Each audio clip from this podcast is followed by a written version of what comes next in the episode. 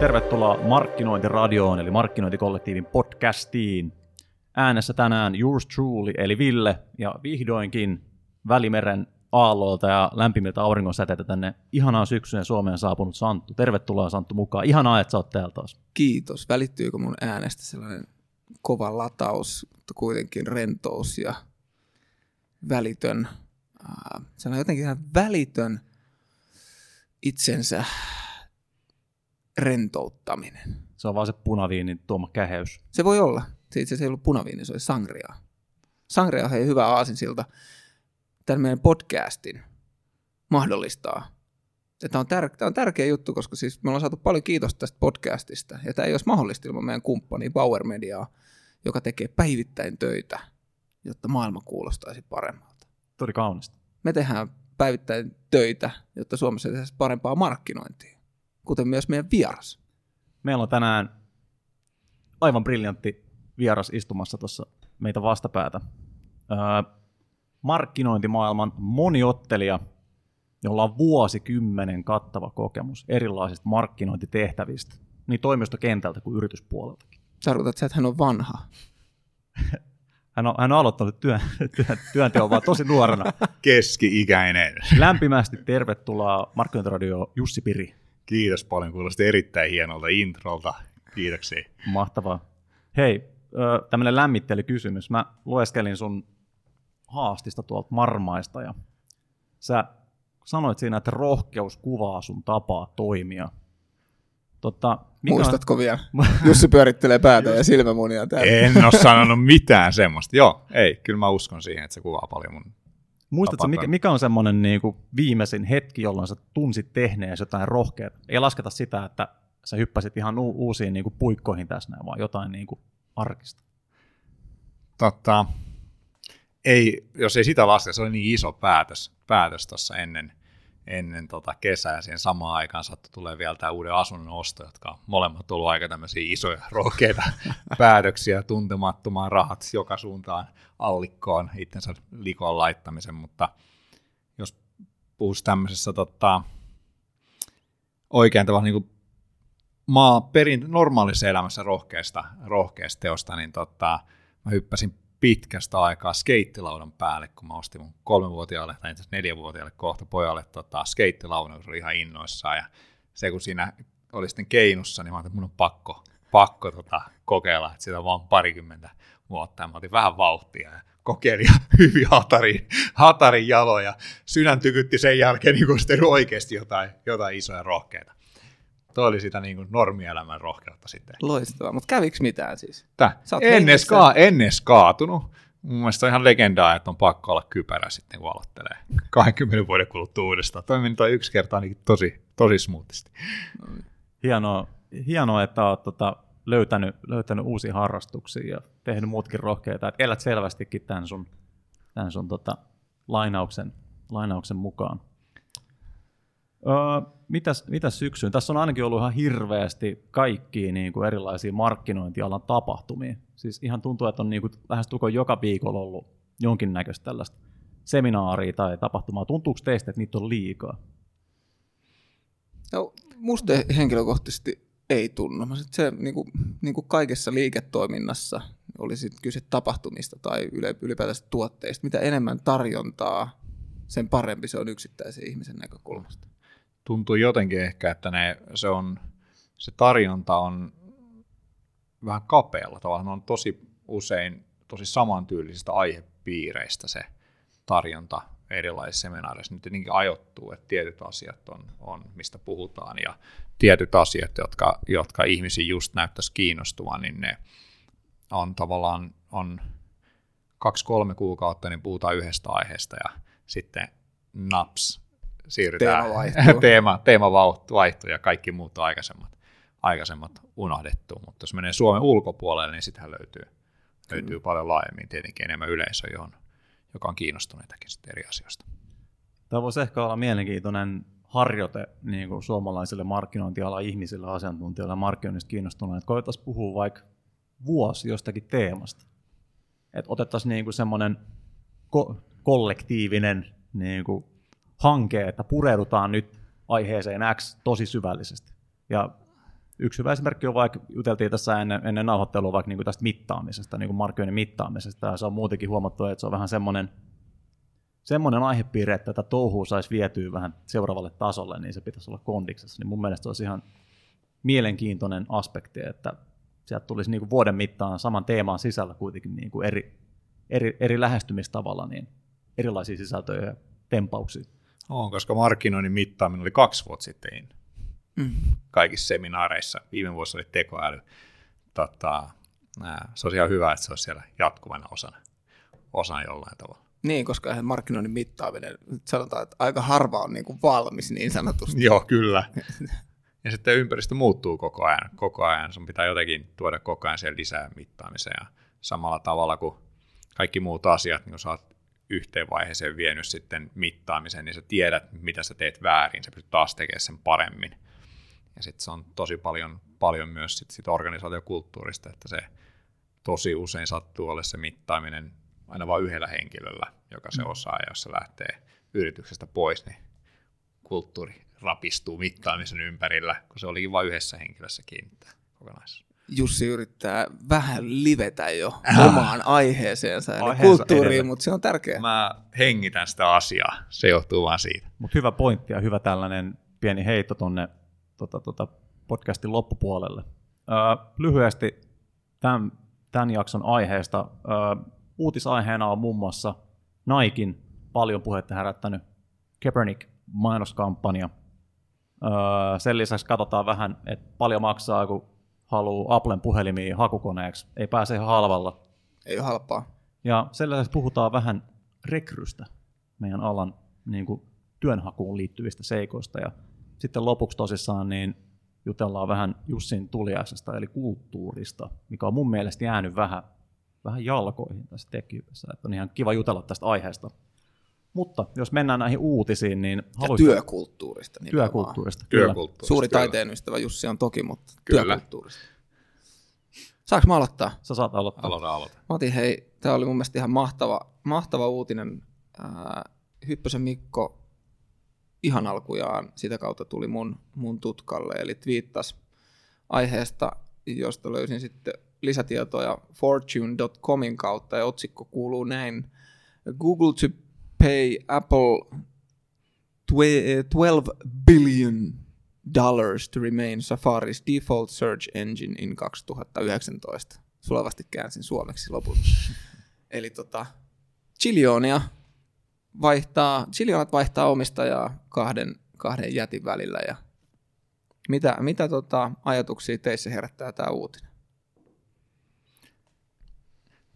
Ensimmäiseksi kun tietenkin ton sulta kuulin, että onpas niin kuin iso summa, ja mieli alkoi haromaan, että mistä tämä voisi oikeastaan johtua, että mikä on tavallaan se liiketoiminnallinen syy siellä takana. Ja tuli 2 tämmöistä hypoteesia ensimmäisen mieleen. Mä en ihan ehtinyt jahdata näitä loppuun asti. Ensimmäinen oli niin kuin se klassinen, joka on ehkä helpompi perustella, ja mitä niin löytyy jostakin lehdistön arvioistakin siitä, että se on markkinaosuudella suojelmista. Eikä niin, että sä maksat siitä niin, että sun iso osa liiketoiminnasta ei katoa. Mutta sitten toinen tuli mieleen, kun jonkin verran Venäjän hakukonepuolen kanssa ollut tekemisissä, ja tiedät, että Google on siellä selkeästi niin kuin kuitenkin vielä altavastajan asemassa. Niin mä olen vähän tsekkailla, että mikä se on näiden kehittyvien markkinoiden tilanne hakukoneissa. Ja siellähän on Kiina ja Venäjä, ja löytyy jotakin muitakin maita, jossa Google on altavastaja, eli ei ole missään tavassa niin kuin lähelläkään markkina ykköstä.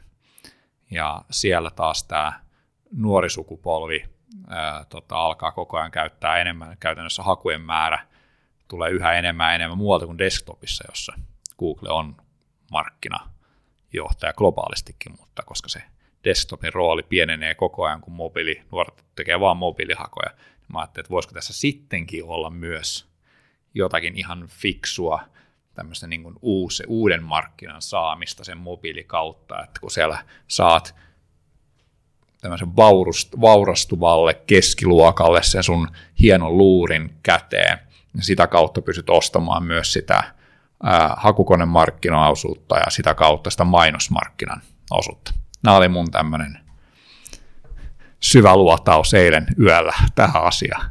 Hyvä lisä. Mitäs Ville?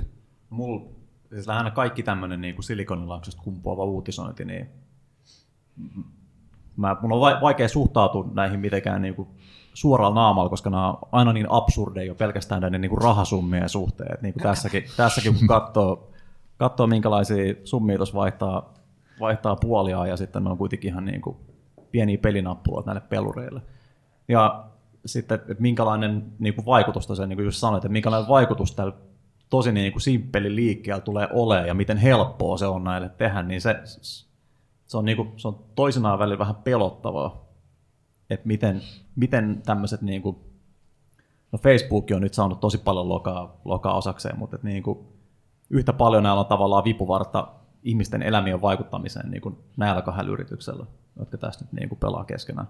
Et mä niin kuin katson ehkä sitä niin kuin täältä kantilta enemmänkin sitten niin kuin yhteiskunnalliselta tasolta, että miten nämä yritykset toimii ja tulee vaikuttaa sitten niin kuin tulevien sukupolvien elämää todennäköisesti, että miten sä äitit vaikka tietoa. Et se on aika fundamentaalinen kysymys.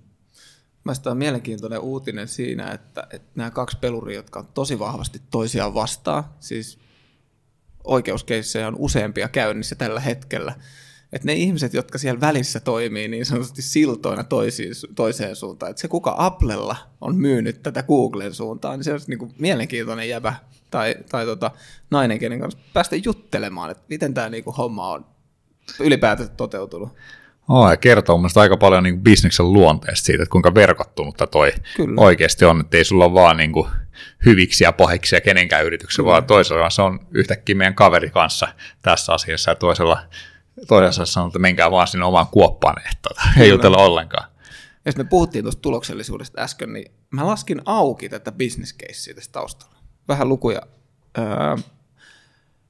Google-hakuja tehdään 40 000 hakua sekunnissa, mikä tarkoittaa 3,5 miljardia hakua päivässä. Eli ihan tajuton määrä. Ja Applen osuus tästä, niin kuin, tai Applen käyttöjärjestelmän osuus tästä liikenteestä on tietty prosentti, jonka kautta saadaan siten, että Google maksaa Applelle käytännössä 1,6 senttiä per haku. Ja mä vein tämän laskelman vielä pidemmälle, että jos oletetaan, että joka 10. haku johtaa maksullisen Google-mainoksen klikkaukseen, niin se tarkoittaa, ja jos keskimääräinen klikkauksen hinta on vaikka 50 senttiä, niin se tarkoittaa sitä, että yhden haun tuotot on 5 senttiä, ja Google maksaa Applelle 1,6 senttiä. Tämä vaikutti niin kuin mun mielestä aika loogiselta ja aika hyvältä bisnekseltä. Vielä olisi siis voinut maksaa selkeästi enemmän. Ois. Todennäköisesti jossain kohtaa tämä mun laskelma vuotaa, koska kyllä siinä on pakosti Apple päässä mietitty tätä. On varmasti, ja sitten seuraavalla kerralla voi pyytää lisää. Nythän tuo oli jo paljon isompi summa kuin oli se. Se oli merkittävästi isompi summa. Oliko yli 15-kertainen summa tai joku, mikä oli edellisellä kerralla. Ja sittenhän se on kysymyksensä pelutat pari vastaan, että onko sitten Bing tai tuleeko sieltä Alibaba Search sitten seuraavaksi markkinoille. Ja mulla on itse asiassa tuossa semmoinen ajatus mieleen, että kun seuraan nyt niin ihan nuorten lasten ensimmäistä hakukonekäyttäytymistä, että voiko toi hakukone seuraavan 10 vuoden aikana olla vielä isommassa roolissa kuin se on nytten, niin siihen tietoon, mitä me käsitellään, koska mä itse näen, että ei tule enää näppäilemään mitään, vaan se, kun kaikki menee ihan selkeästi noilla nuorilla, niin vaan puheohjauksella, kaikki haut, kaikki muu, ja se on silloin paljon tavallaan vielä kiinteämpi osa sitä kännykkää, tavallaan, että kun sä haet tietoa ottamalla kännykän käteen ja kysymällä asioita, niin se on tavallaan niin kuin sun reitti ihan joka paikkaa, ja se on itse asiassa vielä keskeisempi osa silloin tavallaan sitä kännykän käyttöjärjestelmää tai meidän käyttöjärjestelmää tähän ympäröivään todellisuuteen, kun se on tällä hetkellä. Kyllä. Puheohjaus on sellainen, mistä voitaisiin varmaan jutella hours and hours and hours. Se, joka ei usko, että se tulee mullistamaan, niin pää pois puskasta. Kyllä, kaikki käyttöliittymät tulee menessiin. Jussi, sun uutinen seuraavaksi. Nike. viimeinen sana viimeisen sanaan Kopernikin kampanjaa. Mutta mähän on vanha markkinointiroi uskovainen ja saarannut siinä elämäni aikana paljon ja se oli tietenkin niin kuin niitä markkinointitempauksia, jotka resonoi itteen aika hyvin ja meni myös uutiskynnyksen yli niin kuin kaikessa ja erityisesti suomalaisessa niin kuin markkinointiväessä sitten paljon ajatuksia eka niin kuin puolesta ja vastaan, niin kuin se sitten kansainvälisesti aiheutti. No, katsoin niitä tuloksia pintapuolissa sekä otsikoissa, niin semmoinen vanha mutu tuolta selkäpiirä. Tämä ei niin kuin, nyt puhutaan liian kovista kasvuprosenteista. Tämä ei voi pitää paikkansa. Ja eka tietenkin tuli tämä ihan ensimmäinen uutinen, oli se, että pörssikurssit laski. Ja jos on markkinoinnin mittaamisen kanssa tehnyt töitä ikinä, niin voi tietää, että ei se pörssikurssi laske mainoskampanjalla.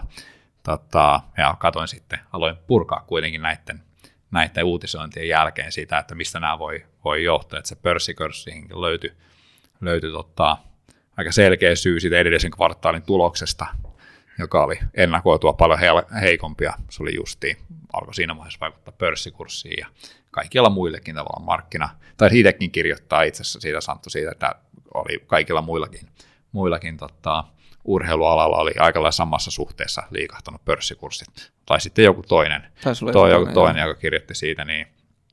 Ja mä annoin sitten sen kuitenkin siinä mennä. Meillä okei, nyt oli vähän Mun on pakko haastaa toi, koska silloin kun ollaan niin brändin ytimessä kiinni ja kun on kyseessä sellainen yhtiö, jonka niinku käytännössä kaikki se arvo, ei nyt ihan kaikki, mutta valtaosa arvosta on kiinni brändissä, niin sä silti uskot, että se... Jos olisi ollut katastrofi tavallaan, siis semmoinen niin PR-muna on toimitusjohtaja olisi varastanut rahat. Koko johtoporras erotettaisiin seksismin vuoksi. Tämän tyylinen voisi vaikuttaa. Olisi pitänyt tehdä jotenkin tosi paljon repäsevämpää, isompaa vielä. On kuitenkin totuttu niin kuin isoihin mainoskampanjoihin ja edelleen samaan se vaikutus pörssikurssiin voi tulla myöhemmin tästä näin. Mutta se, mikä mut sai niinku kipuamaan tästä jutusta, oli ne positiiviset uutiset. Eli paljon puhuttiin siitä niin, että myynti on kasvanut 30%. Ja tämä oli se, mikä mut sai niinku backtrackkäämään taaksepäin. Sehän oli tosi harhaanjohtava. Yhden päivän vertailu edellisen, eikö se ollut jotain tällaista? Joo, ja sitten se oli online-myynnistä. Online-myynti on 30 pinnan kasvussa, kyllä, mutta se on ollut, aloin sitten katsoa niitä lukuja, niin se on koko vuoden ajan ollut, riippuen vähän tietolähteestä, niin 15-27% se kasvu. Ja online-myynnin osuus on 7% Niken kokonaismyynnistä, joka tarkoittaa, että jos se olisi se 30% olisi ollut se kasvu, niin se tarkoittaisi noin 2% Niken kokonaiskasvuksi, joka olisi itse asiassa tosi kova globaalisti yhden mainoskampanjan aikana lyhyellä aikavälillä. Tosi kova. 1% on 30 miljoonaa euroa Niken laariin kasvuna. Ja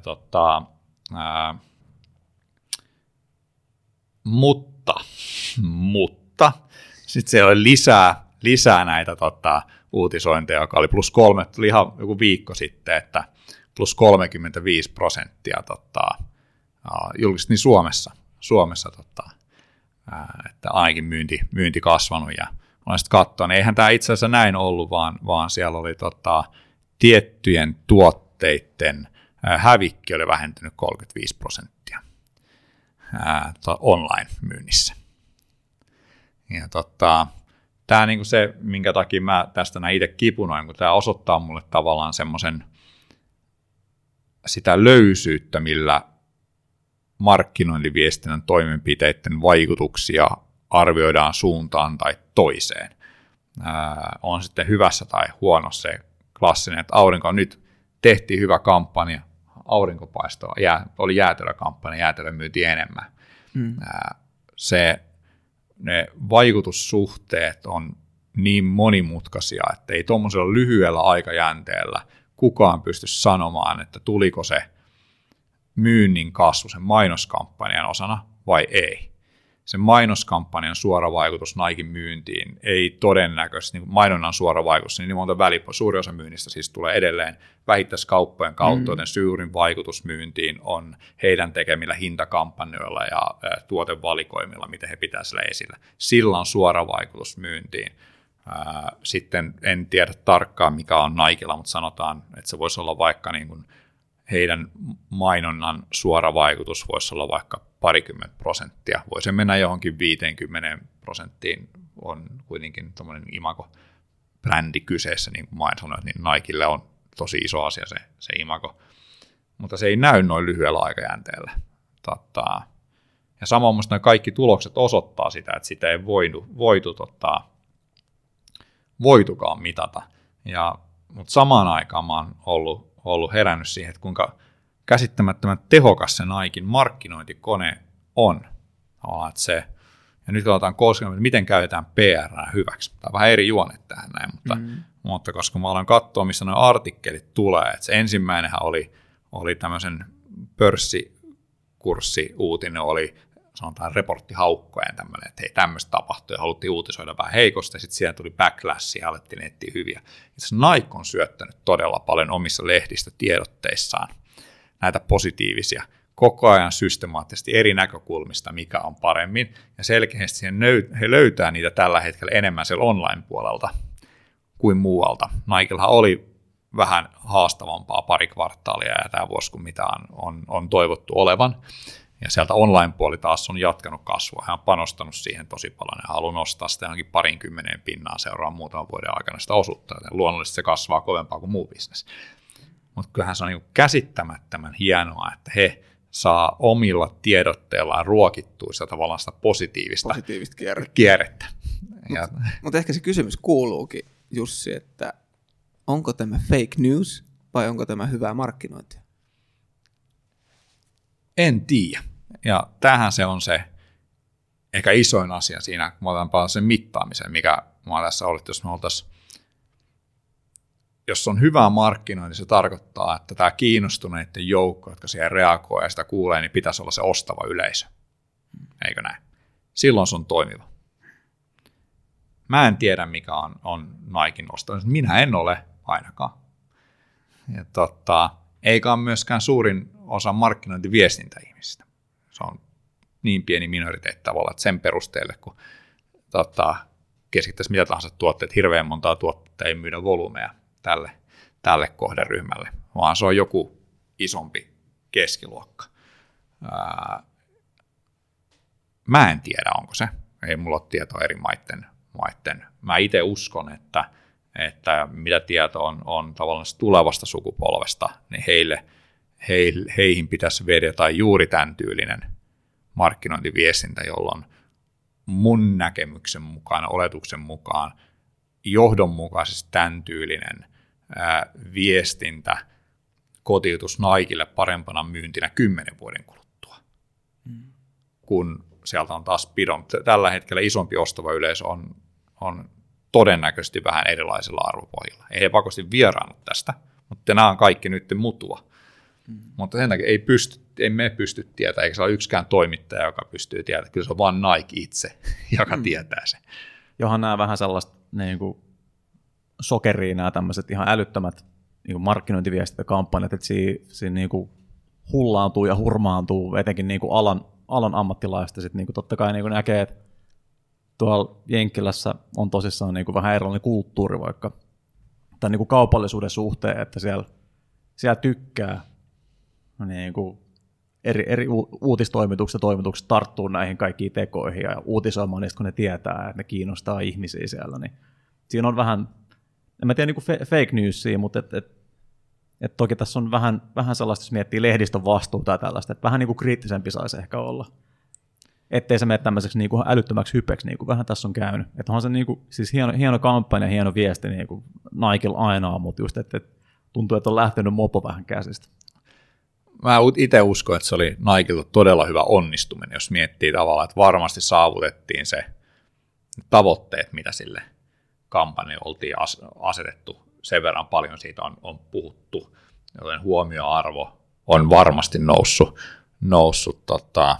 Mutta mä oon samaa mieltä sun kanssa siitä tavalla lehdistön kriittisyys. Me tiedetään se, että resursseja on tosi paljon vähemmän ja ne niin kun tuppaa menee aika nopeasti näin ja otetaan, niin kun halutaan klikkiotsikoita, koska ne ajaa mainosrahaa sisään.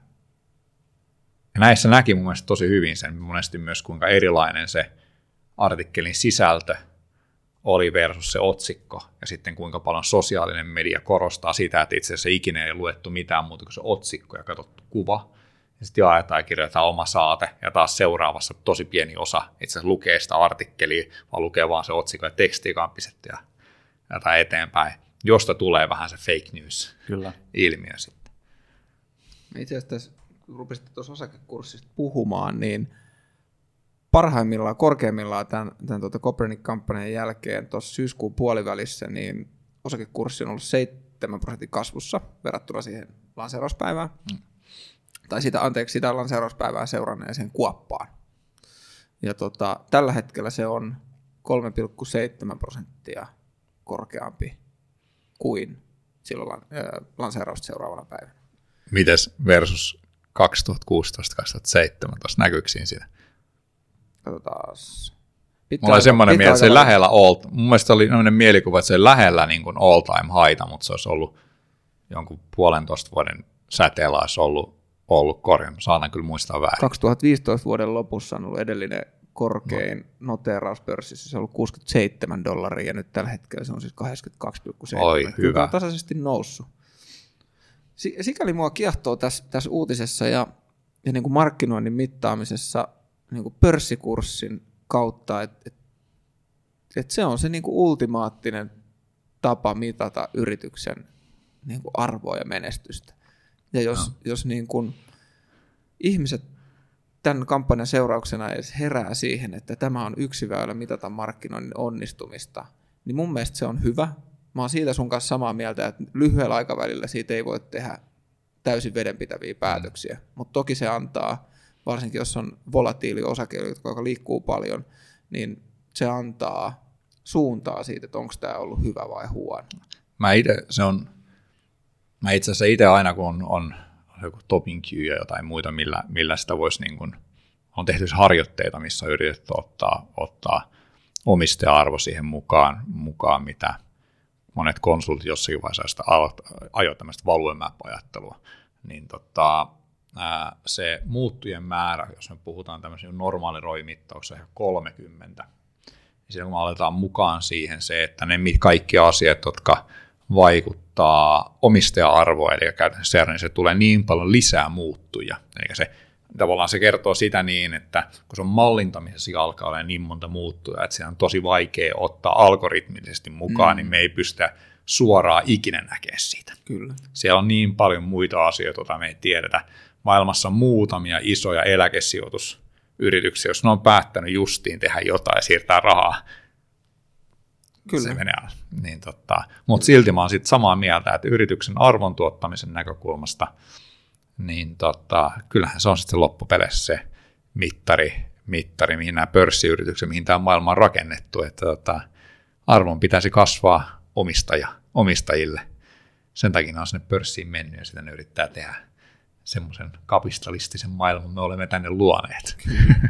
No, tämä jää selkeästi seurataan meille kyllä tämä Nike. Kyllä, niin kuin mainittiin, niin todennäköisesti niin kuin vasta pitkään aikavälin päästä niin pystytään niin kuin takapeiliin, kun katsoo vähän, miten, miltä näyttää tämä maisema tämän kampanjan jälkeen, niin kuin pitkän aikajakson jälkeen. Kyllä. Hieno veto se oli. Kyllä. Jutellaan nopeasti ennen Jussi sun segmenttiä vähän ihmisistä. Jutellaan erityisesti sellaista ihmisistä, jotka haluaisi tehdä markkinointialan töitä.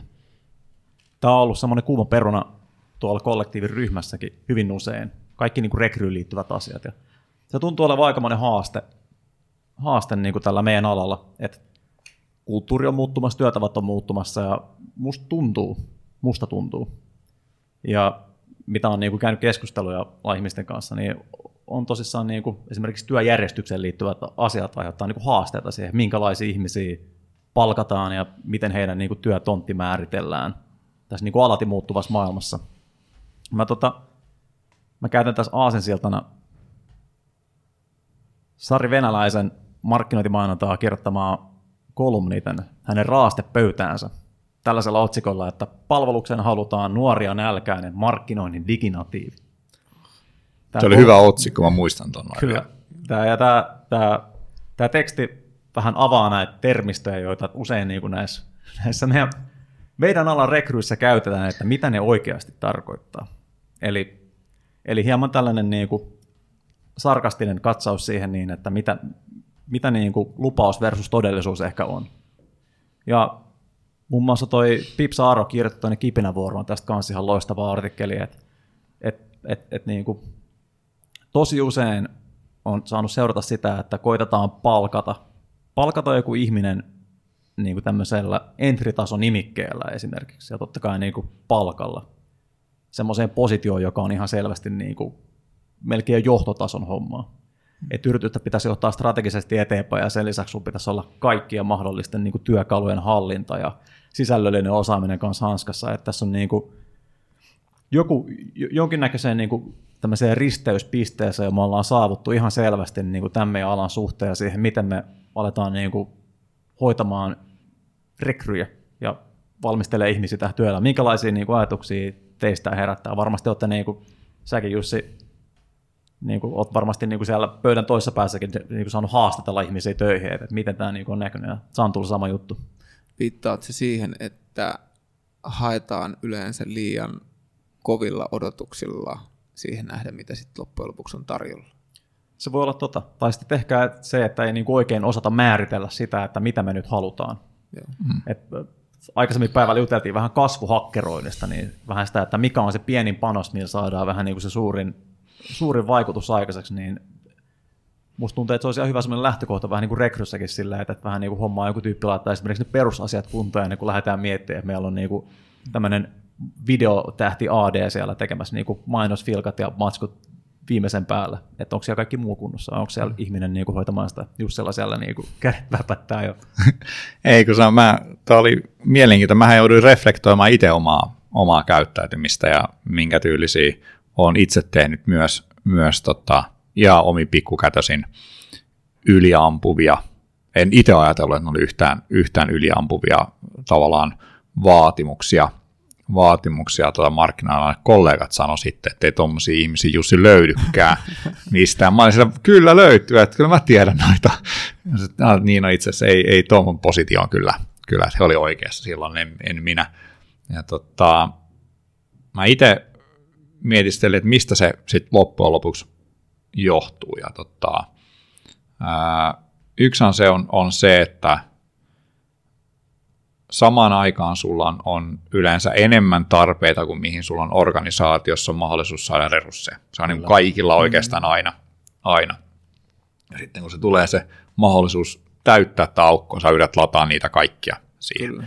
Sen lisäksi näiden niin kuin määritettyjä asioiden lisäksi on se uudet ja tuntemattomat alueet, että niitä on markkinoinnissa koko ajan enemmän ja enemmän. Niitä, joita minä itse en ihan juuri nyt täysin ymmärrä. Ja kun mä en ihan ymmärrä niitä, niin mä katson, että miten joku muu on kommunikoinut ja vähän kopipastaan siitä, että jos taisi suurin piirtein lähellä. Ja sitten mä yhdistän nämä kaikki mun ison kasan säkillisen tarpeita, niistä tunnetuista asioista, mitä pitäisi tehdä, vielä niihin tuntemattomiin, mitä mä ihan ymmärrän, mutta kaikki sanoo, että pitäisi nyt osata, koska kaikkien markkinoiden pitää ymmärtää kaikki tekoälystä, eikö näin? Totta just kai. Näin. Niin. Ja osata hyödyntää. Kyllä, osata hyödyntää. Algoritmiikkaa hallussasi. Kyllä. Kyllä. Niin näitähän löytyy tosi monta. Mutta se on musta hyvä esimerkki siitä, kun sitten yritetään kasata siitä niin ja se näyttää. Just tämmöinen henkilöhän me tarvittaisiin, eikö näin? Sitten sulla on mennyt siitä alkuvaiheesta se, että me oltiin itse asiassa hakemassa markkinoinnin harjoittelijaa tai koordinaattoria, semmoisen, joka on justiin valmistunut, jos olet ladannut välimatkalla kaikki ne tiedot siinä kiireessä, sitten se putkahtaa sieltä ulos. Kiva tässä, tämä on tämä 20 tohtoris henkilö, jolla on 30 vuotta työkokemusta. Kyllä, juuri vastaavalla tehtävistä. Ja silti hän tulee tähän sinun markkinointikoordinaattorin pestiin. Juuri näin. Se yhdistyy myös se esimiesten paine tietenkin siihen, niin että pitäisi saada just sopiva henkilö tekemään just niitä kaikkia asioita, mitä aikaisemmin tehty, koska se on turvallista. Että se on joku, joka on tehnyt just samanlaista ja sitten tekee niitä uusia, joka on täysin erilainen kuin se henkilö, mikä siinä on aikaisemmin. Kyllä. Ja itse tämmöisissä tilanteissa voisi sanoa, että silloin kun on tullut niitä virheitä siihen kirjoitettuun muotoon, niin on ollut semmoisessa tilanteessa, että se alue, mihin ollaan hakemassa, oli itselle tuntemattomampi. Mm. Niillä silloin just kasautuu myös niitä tavallaan tuntemattomia siihen liikaa. Se vähän niin kuin tunnustelet tuolla, että mitäs tuolla olisi ehkä saatavilla. Se ei ole kaikkein paras tapa aina. Heti kun ollaan, ainakin itsellä, heti kun niitä on raakattu sitten niin suoraviivaisemmaksi ottanut toisen mukaan, että mitäs tässä nyt oikeasti pitäisi lukea. Kyllä. Ensimmäinen haki devaajia itse. Hyvä esimerkki. Miten meni? No niin kuin omasta mielestä. Ei mennyt hyvin. Mutta sitten sain Talentedilta, ne oli justin silloin pistämässä pystyyn ja ne vähän sparras että mitä siihen nyt kannattaisi oikeasti kirjoitella, minkä tyylisiä asioita, että mitä kannattaa jättää pois. Ja se kirjoitustapa oli hyvin erilainen kuin mitä oli. Niin kuin sitten taas klassisia tavallaan markkinointipäällikön tehtäviä hakeessa, mihin oli tottunut. Mm. Ja mutta kyllähän se on niin kuin tämä iso muutos, mitä meillä tulee koko ajan enemmän asioita, niin ajaa siihen niin, että on koko ajan vaikeampi tehdä jokaisen meistä niitä. Me ollaan opittu tietty juttu ja pitäisi saada joku toinen, joka tekisi niitä asioita, mitä me ei oikein osata, ja sitten on vaikea muotoilla siihen, mitä hakemusta. Joo, voisin itse asiassa just jatkaa tuosta, mitä sanoit, että no Ville tietää, tämä tulee vähän pidemmän mutkan kautta, mutta Ville sä tiedät ainakin, mutta että mä oon niin kuin jopa kyllästymiseen asti äärimmäisen optimisti ja yleensä näen positiivista asioissa, jos sitä ei ole, ja niin myös tässäkin. Koska mun mielestä sitten se toinen ääripää, jos ajatellaan nyt, että tässä jutellaan siitä, että onko esimerkiksi entry-positioiden vaatimukset liian suuret, niin se toinen ääripää on se, että mä olisin myös todella huolestunut, jos meillä haettaisiin vaikka verkkosivuston päivittäjiä tai uutiskirjeiden koostajia. Että on myös niin kuin ehkä niin kuin tavallaan kertoo siitä, että ne rekrytoivat henkilöt on niin kuin havainnut sen, että markkinoinnin muuttuvat vaatimukset ja se, että sun pitää olla markkinoijan nykyään aika monipuolinen. Ja se on niin kuin se positiivinen juttu tässä. Mutta se mikä, ja tämä ei, niin kuin, tämä ei ole isosti mennyt tämä nykytekeminen pieleen, mutta se on mennyt siinä pieleen, että kaikki nämä listaukset on niitä, että siinä niin kuin sarakkeessa odotamme sinun osaavan. Joo. Eikä niin kuin nice to know. Mun mielestä pitäisi enemmän niin kuin jakaa kahteen luokkaan, että sulla on tietyt jutut, mitä sä odotat ja toivot, että se ihminen niin kuin osaa, ja sitten sulla on näitä, että eduksi luomme. Ja sitten se ei myöskään tarkoita sitä, että se eduksi luomme on niin kuin 20 ranskalaisen viivan mittainen niin kuin lista. Kyllä. Mutta hyvin pienillä, mun mielestä niin kuin pienillä jutuilla tämä homma saataisiin korjattua, ja hakijat sais parempia työpaikkoja, ja sitten ne rekrytoijat pääsis heti täyttää sopivat positiot. Kyllä, tässä on ehkä just sitä, mitä sanoit, että siinä, että miten asiat sanotetaan, mitä sä niinku pyydät. Kyllä. Tavallaan just, että en mäkään haluaisi, että ihmisestä tulee niinku äärimmilleen erikoistuneita, että yksi ihminen istuu ja hakkaa niinku sivuikuntoa, vaan just tämä, että miten me sanotetaan ne meidän odotukset ja toiveet tavallaan siitä, että mitä sä tulet. Ehkä siinä olisi se ongelma, että se vaikuttaa niinkuhan tällaiset niinku lähestulkoon mahdottomalta väliltä se lista, mitä sulta niinku odotetaan, mutta jotenkin niinku sanottaa se, että ymmärrät esimerkiksi niinku tällaisen digitaalisen maailman lainalaisuuksia, ja siihen sisältyy muun muassa niinku verkkosivujen hallinnointi ja soven pyörittelyä ja tällaista, miten se toimii. Eikä sitä, että, niinku, että sun pitää olla niinku äärimmäisen rautaisesti hanskassa tämä niinku hirveän pituinen checklisti, missä on niinku kyllä 57 eri järjestelmää. 10 työnimikkeen verran niinku tehtäviä niin sanotusti.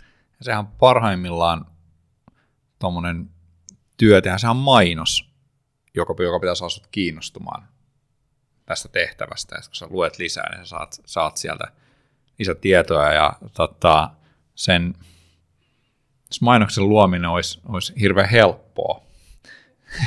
Hyvän mainoksen, joka kommunikoi tarpeeksi, mutta ei liikaa, niin siihen olisi ehkä enemmän niitä asiantuntijoita. Että se asioiden pois jättäminen on yleensä se kaikkein vaikein asia, ainakin mulle oli äidinkielen tunne ja referoiminen oli aina tuskaa. 4 sivun esseet ei tuottaneet. Ei, kun tästäkin puhetulvasta huomaa, niin tekstiä tulee vähintään yhtä paljon kuin puhetta. No, on sitten samaan aikaan myös, jos mietitään ihan niitä entry-levelistä ensimmäistä ensimmäistä steppiä, niin suurin osa siellä toisella puolellakaan ei tiedä, mitä se työ tulee olemaan. Eli suurin osa suomalaista markkinointia opiskelleista eivät ymmärrä, mitä markkinointitehtävissä oikeasti tehdään. Ei sitä opeteta, mitä ne tehtävät oikeasti. Ei se ero muilla aloilla niin paljon myöskään, että ei sitä opeteta, mitä kehityspäällikkö tekee missään. Niin siihen pitää olla, siinä on se mainosmainen, sun pitää myös yrittää jollakin tavalla kertoa niin, että sä kiinnostuisit siitä niin, että jos siihen etsitään henkilöä, joka haluttaisiin, että se pysyisi ehkä talossa sitten ja etenisi urallaan siellä, niin sun pitäisi ehkä vähän kuvailla jo sitä seuraavaa pikkasen, koska se on se mitä enemmän päällikkö-sana hyvä esimerkki tästä käytöstä, että eikö odotuksena nykyään, että päällikkö olet saman tien, että sehän on niin kuin entry-positio jo, on päällikkö. Nämä tosi usein on, niin sun pitää vähän kuvaillakin sillä tavalla niitä asioita ja sitten opettaa siinä. Ja sitten sehän helposti mennään yli semmoisen niin kuin organisaatioiden oman kuplan kautta, että sä et ihan täysin ymmärrä, että muut ei edes puhu tätä kieltä. Että se on vaikea myös arvioida ja näyttää joskus sillä samalla tiimillä, että onko tämä oikea, koska kaikkien mielestä tämä tuntuu ihan selkeältä, kun näinhän me puhutaan ja ajatellaan. Se pistät ulkopuolelle, niin se kukaan ei ymmärräkään sitä enää. Ja sitten se onkin yhtäkkiä paljon kompleksisempi. Sitä luetaan vähän eri perspektiivistä, kun te olette lukenut sitä. Sama asia kuin mainoksissa, että minkä takia sitä on organisaatioiden tosi vaikea omassa tiimissä katsoa sitä, se tulee helposti sokeeksi sille, että mitä sen pitäisi aina käyttää vähän ulkopuolella arvioitavana sille kohdeyleisölle, jolle se on suunnattu sama rekryilmoitus. Kyllä, ja tähän mun mielestä hyvä lopettaa tämä segmentti tähän näin, että ehkä noita niinku kannattaisi alkaa miettiä enemmän just mainoksina. Et mainoksissa se viesti on niinku äärimmilleen tavallaan viilattu ja mietitty ja sieltä on karsittu kaikki turha pois. Kyllä. Ja jos sä otat saman mentaliteetin niin kuin rekryilmoituksen tekemiseen, niin sä todennäköisesti löydät ne oikeat tyypit tekee sitä hommaa siihen, niin että sun ei tarvitse alkaa tekemään sellaista isoa kykyjen checklistiä, mikä saa kaikki ihmiset lannistumaan, vaikka oikea tyyppi saattaisi olla lukemassa sitä niin kuin rekryilmoitusta. Kyllä. Ja start with why, niin kuin Simon siinä. Kyllä. Mutta Jussi, nyt lopuksi keskitytään ihan vaan suhun, ja sä oot tuonut tärkeän puheenaiheen meille juteltavaksi, josta niin kuin mennään löyhällä aasensillalla tästä rekryaiheesta. Tämä on musta tuntuu ainakin, että on jäänyt vähän niin kuin tällaisen tekkihypen ja muun niin kuin tällaisen markkinointihaihattelun jalkoihin. Ja kyseessä on siis niin kuin yrityskulttuuri. Ja jos nyt ottaa esimerkiksi tällaisen yhden liike-elämän parhaista besservissereistä, tämä vanha hopeakettu Richard Branson, joka on sanonut, että ei ne asiakkaat tule ekaksi, vaan ne sun työntekijät tulee. Et kun miettii, että kuka sen niin kuin arvon sille asiakkaan loppupeleissä tuottaa, niin ne on sun työntekijät. Ja jos sä oot yksityisyrittäjä, niin sä oot sinä, että muista pitää niinku itsestäskin huolta. Että tämä menee niinku skaalaa hyvin ihan niinku riippuen, onko yrityksessä 10 000 vai yksi työntekijä. Eli minkälaisia näkemyksiä sulla on? Sullahan niinku tämä nykyinen siirtymäkin tuonne työhön, niin sua erityisesti kutkutti tämä kulttuuri siinä, niin jutellaan hetki tästä aihepiiristä. Joo, mullahan niinku tavallaan, mä oon itse tietämättäni mietiskely itse asiassa tosi paljon kulttuuria, minkä takia se on tullut mun aivonystyröihin. Se alkoi siitä, kun mä aloin kiertää puhumassa siitä, mihin tekoäly on viemässä markkinointia. Ja siinä yhteydessä kävi semmoinen aivolohkosten eka törmäys ja toivottavasti ne meni oikeille paikoilleen, mutta jotenkin alkoi näkeä sitä niin, että itse asiassa mulla alkoi tuntua se, että jotta suomalaiset yritykset vois tehdä parempaa markkinointia ja yritykset kasvas paremmin ja niissä olisi parempi ja mukavampi olla töissä, niin itse asiassa sen toimintakulttuurin pitäisi muuttaa suuressa osassa yrityksiä merkittävästi ja tarkoittaa myös markkinointitoiminteita. Ja että se on jäänyt jalkaan siitä. Se tulee paljon siitä muutosnopeudesta. Ja tässä on olemassa johon mun mielestä hyvä semmoinen hyvin käytetty ja monta kertaa validoitu teoriapaketti kuin Cinefin vuodet 1999 jo. 1999 siis, sieltä pitkältä asia, joka kuvaa erilaisia, samaan aikaan erilaisia organisaatiokulttuureita, mutta myös erilaisia toimintaympäristöjä siitä, että onko se niin kuin kaoottinen, jos ei voi toimia ollenkaan, onko se toimintaympäristö sillä yrityksellä tosi yksinkertainen ja ennakoitava, onko se kompleksinen, joka on suurin osa tämmöisistä vaikka FMCG-klassisista yrityksistä, tai onko se sitten saattaa olla se kompleksinen, se oikea sana, muistan niitä englanninkielisiä, tai että se kompleksinen on se, mikä se tällä hetkellä se on, englanniksi on complicated ja complex, menee itsellä sekaisin, mutta se kompleksisempi on se, missä on mihin suurin osa yrityksistä ja toimialoista on tällä hetkellä ajautunut, ja itse asiassa markkinointitoiminnan kokonaisuudessa on myös tuossa keväällä Accenture julkisti tämmöisen toimialadisruptiokarta, missä eri toimialat oli katsottu, että mikä on sen todennäköisyys sen toimialan tai toiminteen merkittävään muutokseen, ja markkinointitoiminteena oli siellä niin kuin nopeasti muuttuvassa ympäristössä. Siellä oli jotenkin energiatoimiala, pankkia, tämän tyylisiä toimialoja. Otettiinko siinä siis kantaa siihen, että onko meillä paremmat mahdollisuudet? Ei, siinä otettiin kantaa enemmän siihen. Parissa muuttuu niin paljon. Se täällä muuttuu, tavallaan se muutos nopeuteen, eli missä siinä oli ne toimialat, mitkä on tavallaan stabiileja, ja ne, jotka on murrosvaiheessa, tai oikeasti tosi hajoamisvaiheessa tavallaan, että ne muuttuu jo niin nopeasti, ja markkinointi on osana niitä, ja se on mun mielestä ollut näkevissä, eli heijastuu siihen osaamistarpeiden moninaistumiseen.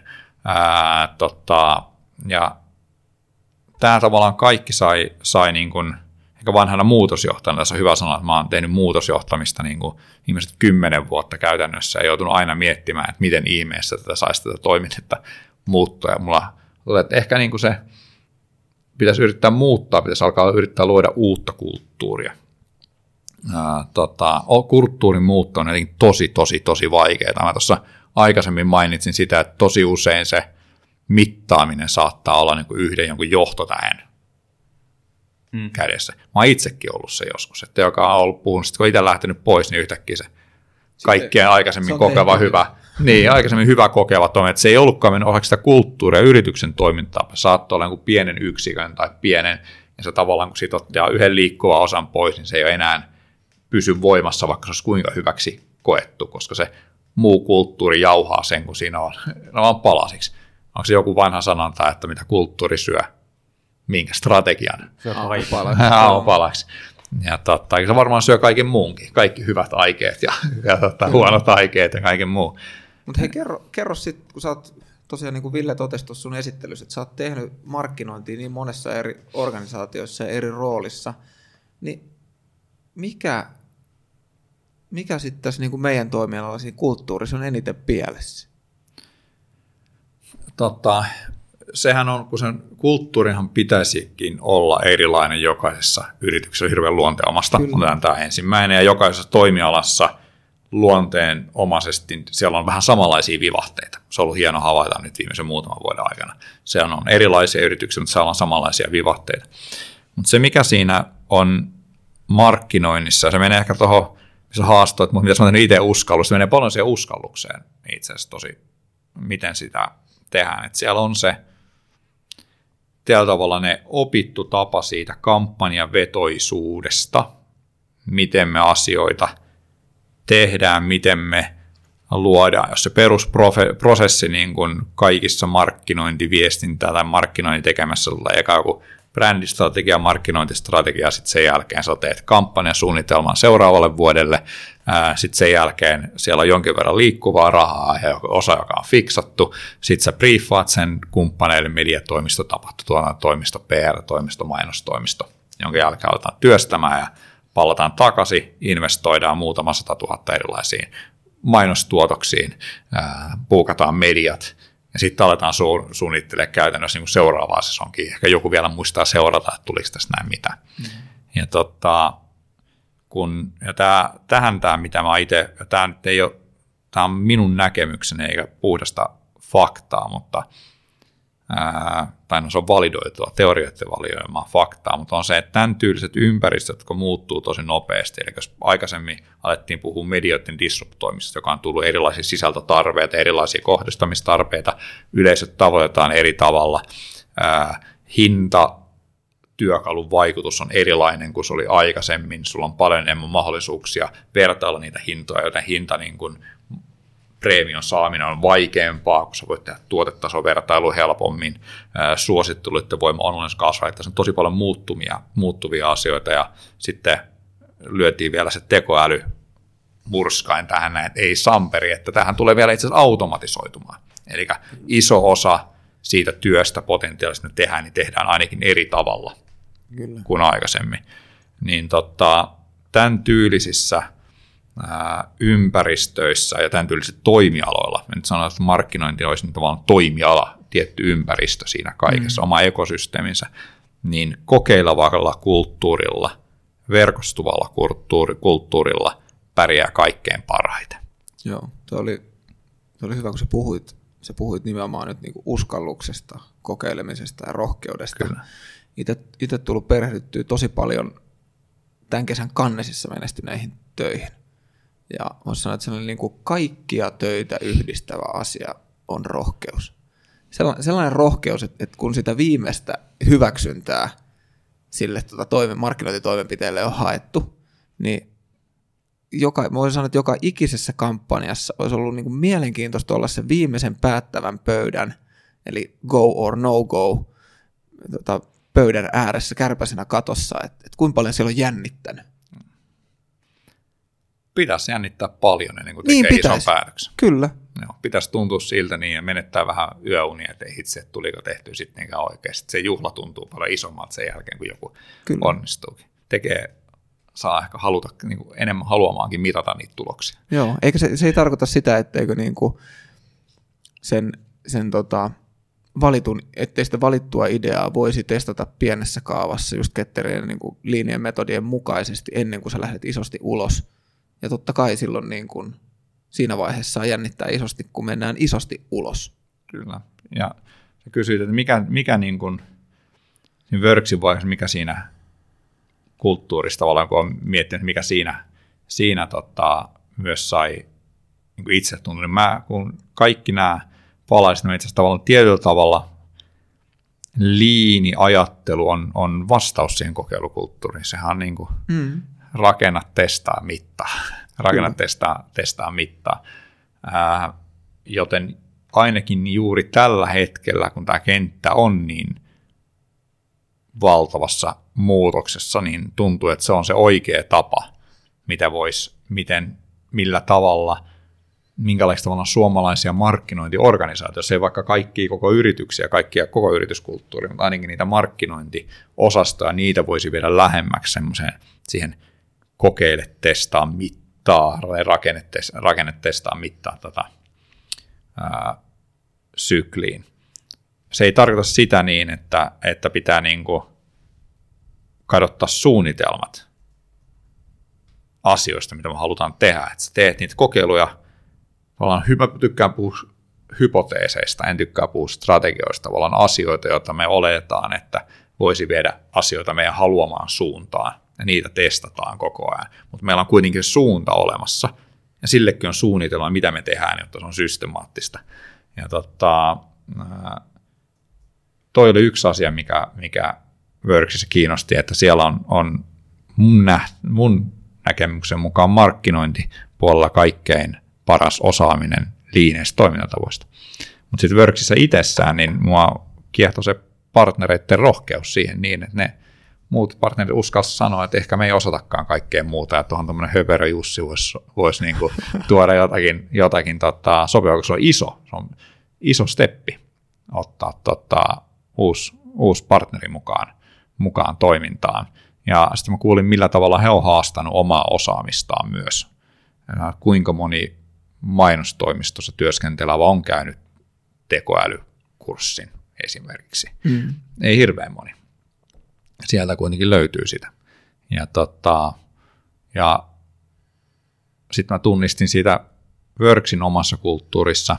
Ja mulla on vielä sanoa, että mulla on vielä paljon, niin kuin mähän istu vielä siellä, joten mulla on vasta pieni tuntuma kaikkea ja muutaman ihmisen niin kuin mä näen ja koen sen sitten myöhemmin, mutta se tavallaan se suunnittelan tekijävetoisuus, joka on toiminut tosi hyvin tosi hyvin sitten softapuolen firmoissa, jossa niin sanottu devaaja on ollut kunkku, eli mennyt tavallaan sitä kautta luotu sitä, että on ollut aina suunnittelijavetoinen firma. Mä oon sen ainoa, joka on suunnittelut. Tiedolla mäkin olen ollut markkinoinnin suunnittelija 20 vuotta kohta, ja siellä mun intohimo on tosi pitkälle. Niin se kiehto ja sitten semmoinen työn ja vapaa-ajan irrottaminen toisistaan, joka on ollut tosi voimakkaasti mukana heidän toiminnassa, joka mulle tulee olla varmaan vaikein opeteltava asia, joka on tottunut 9 jälkeen tekee vielä toisen työpäivän, niin pääsis sen opettelemaan. Onko se kielletty Wörksin kulttuurissa? Käytännössä joo. Kukaan on sanonut, että se kielletty on, mutta ei voi olettaa, että kukaan mihinkään nyt reagoisikaan. Joo. Tämä on just mielenkiintoinen yleensä, kun puhutaan kulttuureista, miten se muodostuu, niin paljon puhutaan just arvojen merkityksestä. Mun mielestä ihan liian vähän nostetaan esille sitä faktaa, että ne arvot muuttuu kulttuuriksi vasta tekojen myötä. Kyllä. Ja siinä on niin kuin tosi tärkeä asemassa totta kai ylin johto, mutta ihan joka ikinen työntekijä. On, ja sitten kasvaessa niin joskus tuntuu, että säännöt on tyynyt. Jos yritys kasvaa nopeasti, niin se tarvii sääntö. Jos se kasvaa hitaasti, eli jos se tulee niin pienempi joukko ihmisiä sisään vuoden aikana, kun siellä on merkittävä, on ehkä raja voi olla siinä 10%, 15%, silloin se kulttuuri muotoutuu niiden ihmisten kautta. Sulla on isompi joukko, mutta jos sulla tulee puolet henkilöstöstä lisää, joka vuosi, niin sulla pitää olla jotakin sääntöjäkin. Tai sitten sun pitää olla tosi tarkka siinä rekrytoinnissa, eikö näin? Että sä rekrytoit niitä ihmisiä, joiden se arvopohja on samanlainen, jotka lähtee helpommin sille samanlaiseen kulttuuriin, tavallaan luonnostaan muodostaa samanlaista yhtä uutta kuplaa, missä me kaikki halutaan olla. Hienosti palattiin takaisin tuohon rekrypuoleen. Meillä alkaa aika valitettavasti vähän loppumaan. Tämä kulttuuri on merkittävä asia. Se on niin kuin sisäiset ja ulkoiset pelisäännöt tälle niin kuin työntekijäyhteisölle. Se pitäisi ottaa huomioon niin kuin rekryvaiheessa jo, ja sitä ei niin kuin ylhäältä päin voi asettaa kenellekään, että meidän kulttuuri on nyt tämä, vaan niin kuin puhuit, niin se tulee niistä kaikista ihmistä, ketä siellä niin kuin työpaikalla ponnistelee yhteiseen päämäärin eteen. Mielettömästi kiitoksia Jussi, että pääsit juttelemaan tästä. Kiitos ja anteeksi. Tämä on hienoa, ihan valitettavasti meillä ei ole enempää aikaa, mutta me varmasti istutaan tän äärellä vielä uudelleen, sitten kun olet saanut Wörksi-paidan ja sukat ja lippiksen ja kaikki muut hienosti päähän. On tämmöinen hieno Wörks-kassi löytyy. Ikä kyllä teille olemassa tänään. Seuraavan kerran mä tajun vielä niin pitkälle, että on mainoslajat mukana. Mahtavaa. Hei, kiitos kuulijat, kiitos Jussi ja kiitos Santtu. Nähdään ensi kerralla. Moikka. Moi moi. Moi moi.